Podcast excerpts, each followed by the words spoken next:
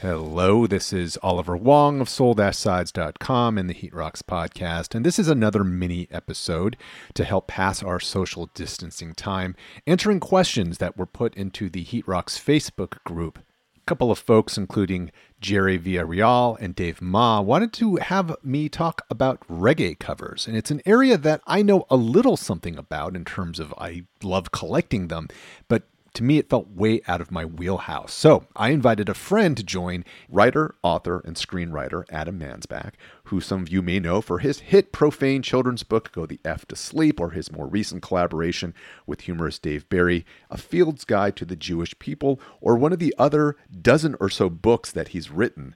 Adam is joining us from the hills of Berkeley. Thanks so much for joining us, and let's start it here.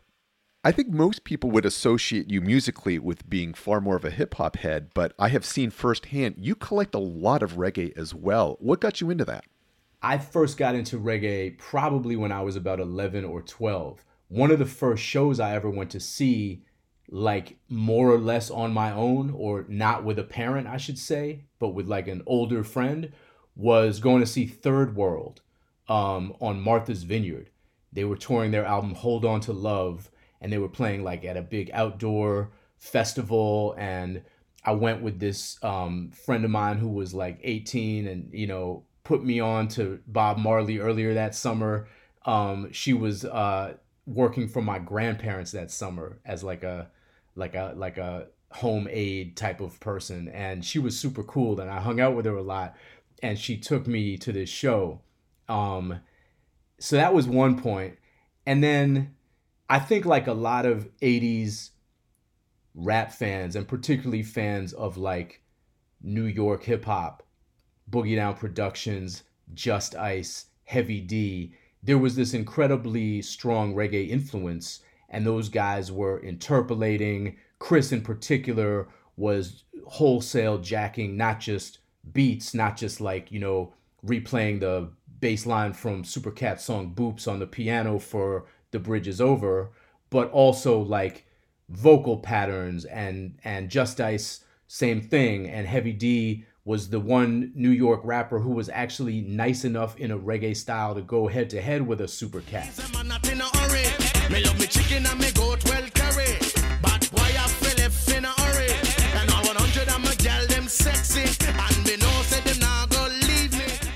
So there was all of that influence in in hip hop. But then a f- couple years later, there was a more explicit crossover, you know, because, you know, whatever, in 85, Yellowman did a song with Run DMC, which is a testament to what a superstar he was, but the song was hot garbage.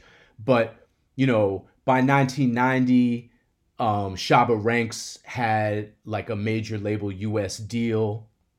Supercat was on Columbia Records by like 91, 92, was popping up on remixes you know, with Biggie and was getting remixed by RZA and rapping over, you know, the same Lou Donaldson loop that Brand Nubian had just rocked. So like there was this confluence on the East Coast, especially where I'm from, of reggae and hip hop.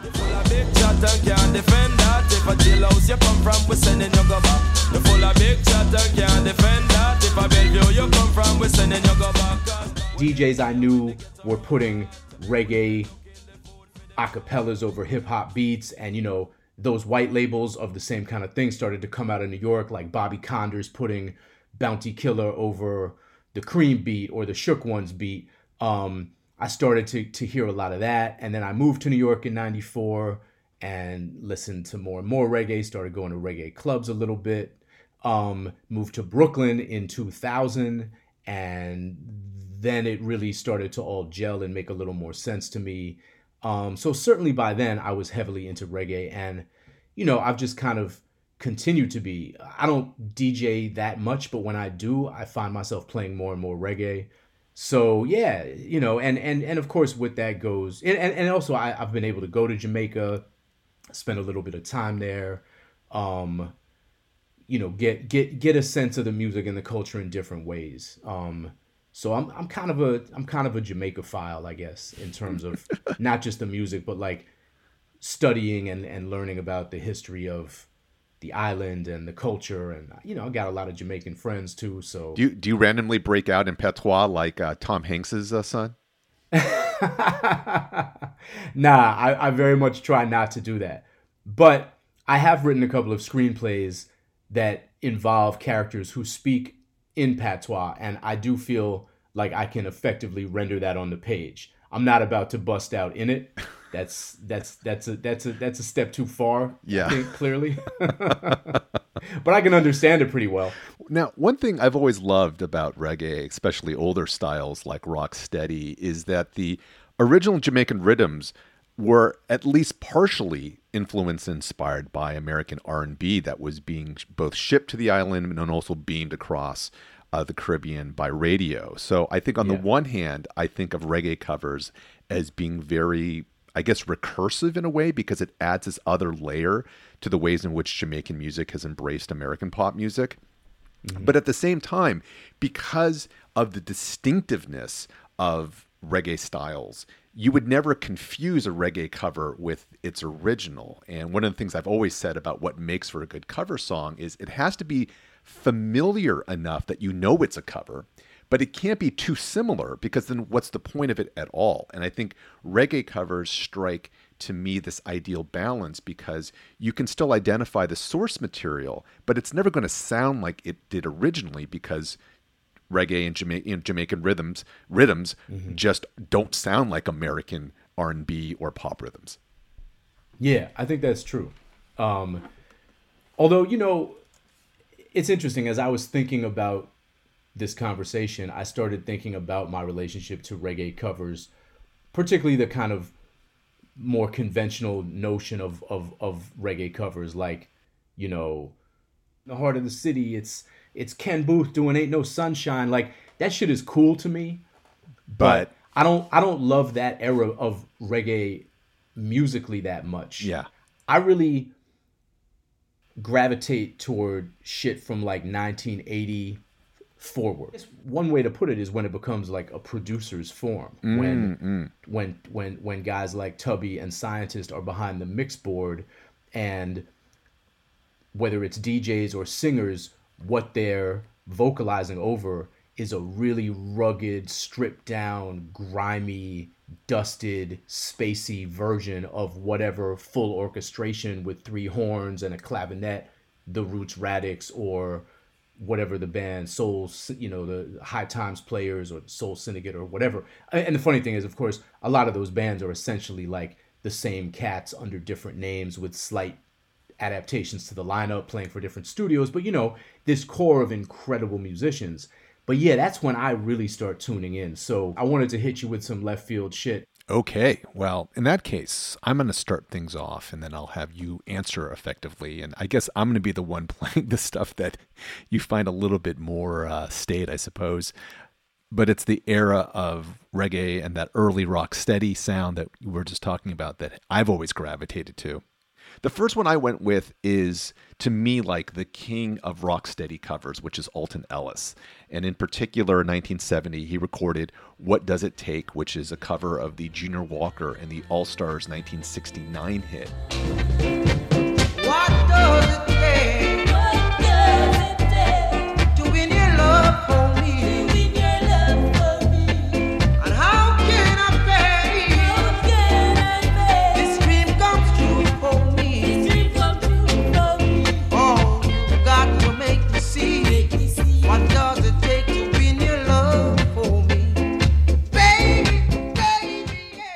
Could have just done an entire, you know, hour practically of just Alton Ellis covers of different R&B hits from the 60s and 70s because even though he obviously had a lot of his own original so- uh, songs, he had a really, I think, great ear for doing covers. Like his cover of "It's Going to Take a Miracle" is fantastic. He's got mm-hmm. um, oh, what, what, what, am I? He's got a nice. Um, it's a shame. I think he's got a nice. It's a shame. He's got a nice. Uh, I think these eyes.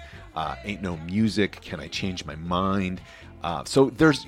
I mean, you can do a lot with Alton Ellis, but if I had to just pick one that I think is one of his best, it is "What Does It Take?" and something about like the way that it begins. Um, his singing voice, I think, is, is phenomenal. So there's different aspects to why this is always one of my favorite examples.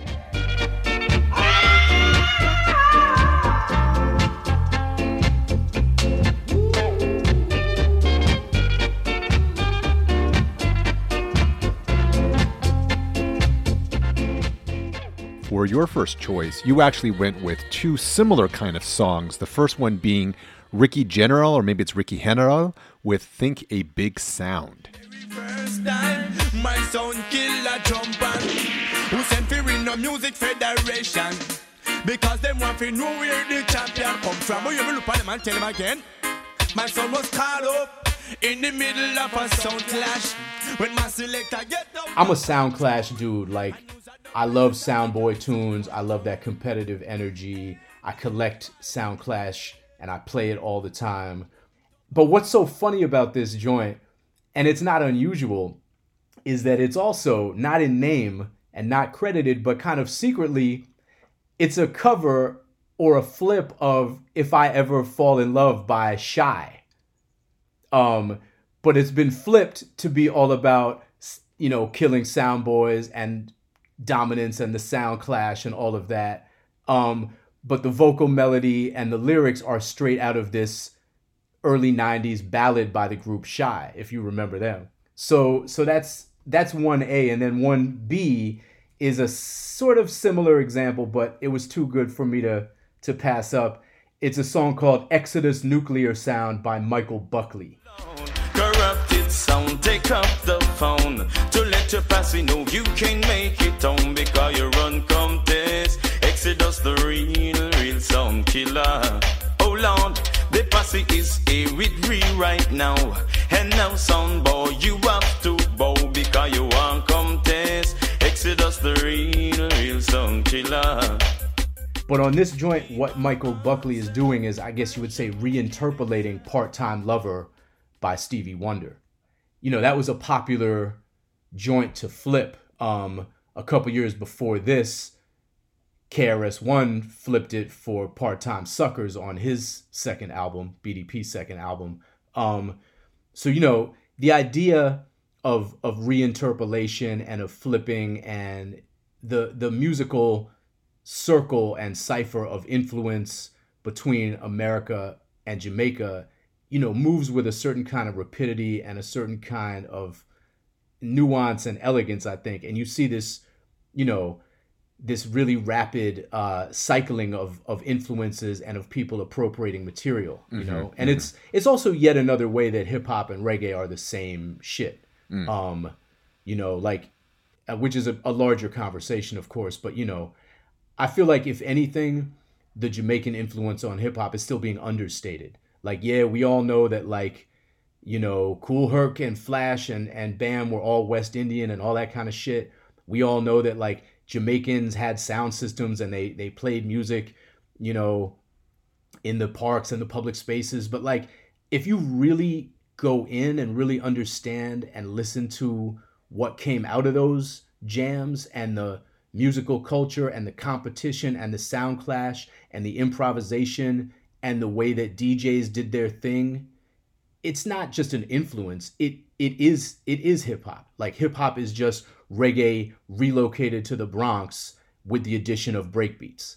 You know everything else about the culture essentially travels intact from like Kingston to New York. Great points. Well, for my second choice, I went with another one of my favorites. And I should say, all three of my choices are in and around the same era. And don't reflect, I think, the certainly don't reflect the full diversity of different kinds of reggae covers and different eras that could be out there. I'm going with not just only what I know, but what I really, really love. And this one certainly qualifies. And that is Byron Lee and the Dragonaires cover of Charles Wright and the Watts 103rd Street Rhythm Band's 1970 hit Express Yourself.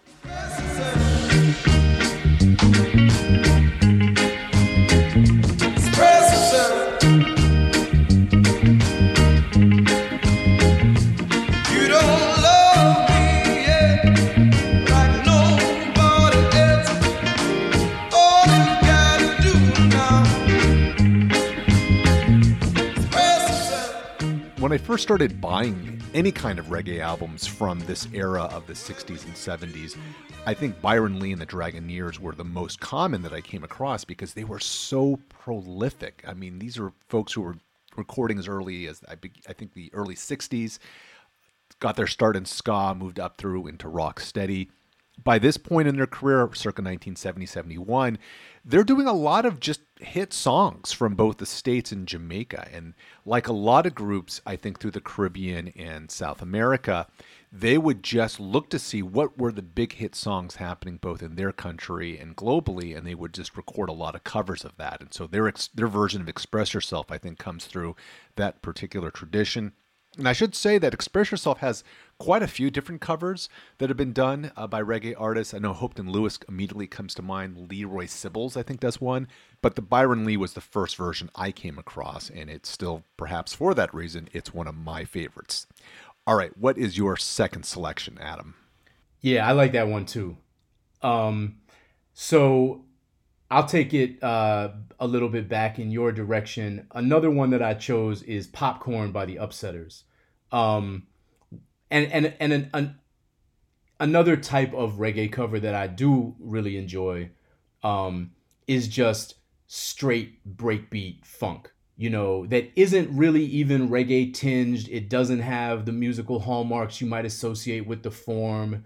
Um, it's just like straight up percussion driven funk workouts. So to me, the Upsetters version of Popcorn is is just, you know, almost divorced from the larger musical context. It's just a tight group laying down a groove and really going for it. It's, you know, it's it's it's b-boy shit.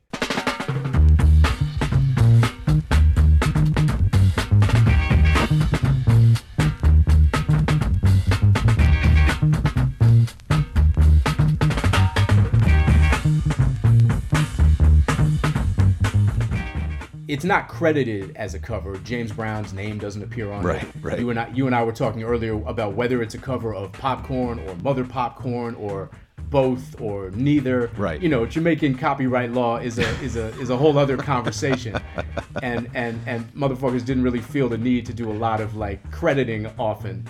Um, yeah. But yeah, I mean, I, I I've always enjoyed this song.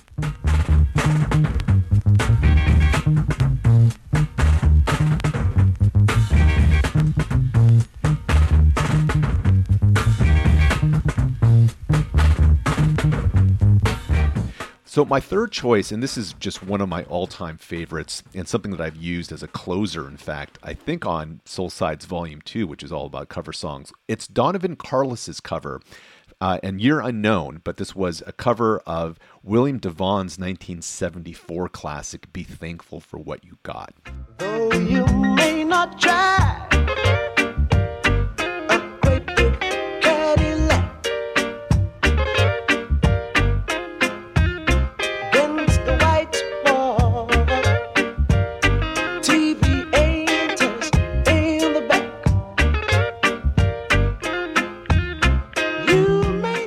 Think part of what I love about this is it works so well to take DeVaughn's original and give it that reggae-fied makeover. Something about the tempo, the kind of inherent laid backness of the DeVaughn original translates, I think, incredibly well to what Donovan Carless does here. And this is another example I mentioned earlier with Express Yourself. You can find multiple reggae versions of Express Yourself. I'm pretty sure there's multiple versions of Be Thankful for What You Got. But the Donovan Carless, to me, is the one that just nails that same kind of vibe that DeVaughn did with his original, but again, as I as I said earlier, you don't want a cover to be too loyal because then it ceases to become that interesting. There's just enough difference here that you know you're listening to something different, but it still has the same feel as the original, and I think that is kind of this wonderful balance. Yeah, I love that tune too. Uh, I first heard it on your compilation, and I love the whole compilation. Um, yeah, I think you you nailed it. I mean, there are certain songs that just have a wide open, sunshiny aesthetic, a groove, a barbecue feel that just lend themselves to a reggae take, and I think that's one of them. So, what is your what's your third choice? So, my third choice I picked for the opposite reason as some of these others. I picked it because I don't like it, but there's a couple points I want to make about it. And the song is Hotter Reggae Music by Welton Irie. a hop, a hippity up. No, you don't stop a rat to this musical shack attack. Say oh, up, drum the rockers to the roots, rock reggae to the rockers of the reggae DB. I said, oh, yes, it's me. This DJ's name is Welton Irie. I don't smoke with herb, I only smoke Sensi. And sometime I muggle in a Nits Gen Z. Hotter reggae music is a cover lyrically with some musical pieces maybe as well of Rapper's Delight. Um, it's from 1980, so it, it, it, comes out immediately after Rapper's Delight blows up and becomes a worldwide hit. There's a couple reggae covers of it. The reason I picked it is to point out how comparatively stiff and awkward Welton Irie sounds rapping in this American style and rapping the lyrics of the Sugar Hill Gang, you know, slash Grandmaster Caz. And I say that not because Welton Irie is stiff or whack. Welton Irie is actually one of the greatest DJs of his era. And he he actually spans a couple of eras. He was making music, you know, as in the I mean he he was DJing on sound systems and also recording in the the mid and late 70s. So in that earlier style where it wasn't the same type of flow. It wasn't as fluid. It wasn't as modern. It was the original style of DJing where you were kind of like interweaving your voice around the song and maybe around the vocal snippets that were still in the song and there was a lot of start and stop you know this is the the the U-Roy and the and the Dillinger style and all of that kind of flips around 1980 which for me is why 1980 is this pivotal year where I really start digging the music a lot more. A lot of it has to do with the chops and the niceness of the DJs as that rub-a-dub era uh, commences. Like the music gets rawer and more dubbed out and like more drum and bass focused, and the the DJs respond by elevating their flow. And Welton Irie was one of the dopest and continued from 1980, 81, 82, 83 to kill it. He was right there at the top of the class with Yellowman and Lone Ranger and Johnny Ringo and a few others. Um, but on this song, he's adjusting his flow to sound American. I drink fish tea and I feel irie, and then they give you a little versatility. So this utter reggae music, utter, utter, utter reggae music, utter. And I want to point this out to make the larger point that not only was, as I said earlier, you know, Jamaican music like, you know, giving birth to so much of what became hip hop vocally and stylistically and in terms of the overall aesthetic of how it was thought about, how it was produced, the competitive urge at the very heart of the music, the sound systems competing against each other, the vocalists sparring against each other publicly and on record. Um, but until like shit, until I'm gonna I'm gonna go ahead and say until like at least 1983, 84, generally speaking, you know, your your virtuosos aside, your Kool Moe Dees aside, on the whole, lyrically, reggae was far ahead of hip hop. The way that dudes were were rhyming in Jamaica in 81, 82, 83 was far more sophisticated and far more listenable and remains far more listenable today than what cats were doing in the states.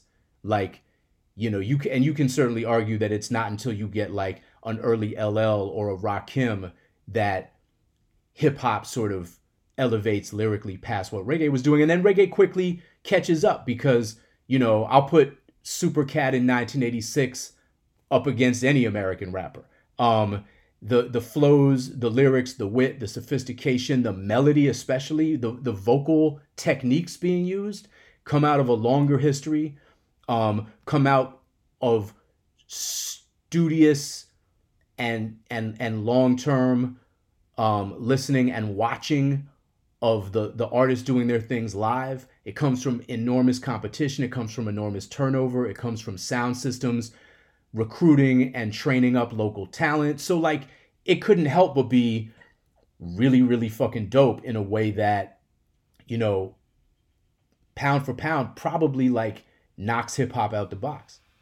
At least in that era, in the early. At least in that era. Yeah, yeah, yeah. This makes me think of, and this is completely sideways because it doesn't speak to your point about them being better. It actually is perhaps a, an echo of your discussion with um, the the Rapper's Delight cover. But it made me think of. Are you familiar with Michigan and Smiley's cover of OPP? OPP, it's easy as one, two, three, as simple as do re mi. OPP, one, two, three, ragamuffin rules now. Give it up.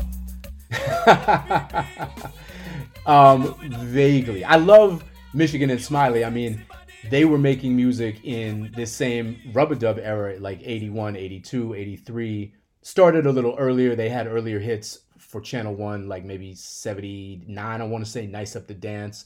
But by 81, 82, 83, they were on Greensleeves. They were making incredibly dope and super kind of mellow, dubbed out, and also super political records um, that are, are really beautiful. I, I love Michigan and Smiley in this era, and then they went on to make some less fortunate music, such as the OPP cover that you're referring to.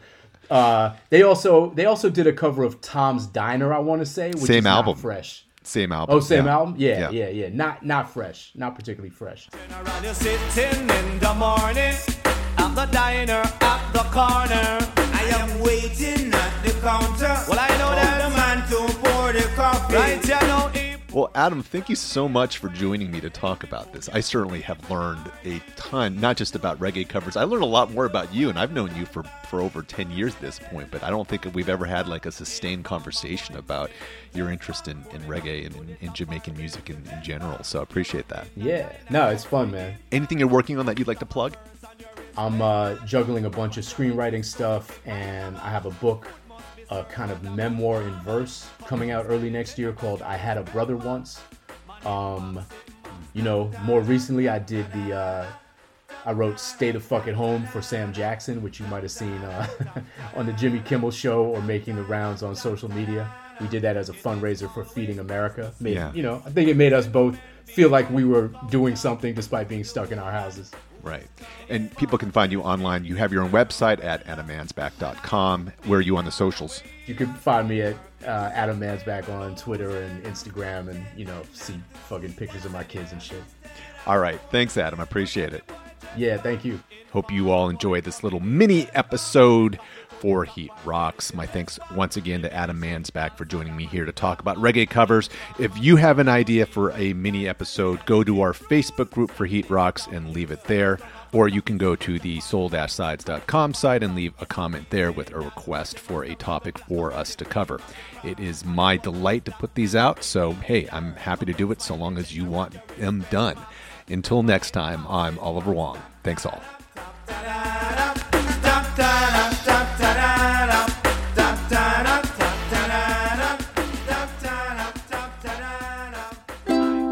MaximumFun.org. Comedy and culture. Artist owned, audience supported.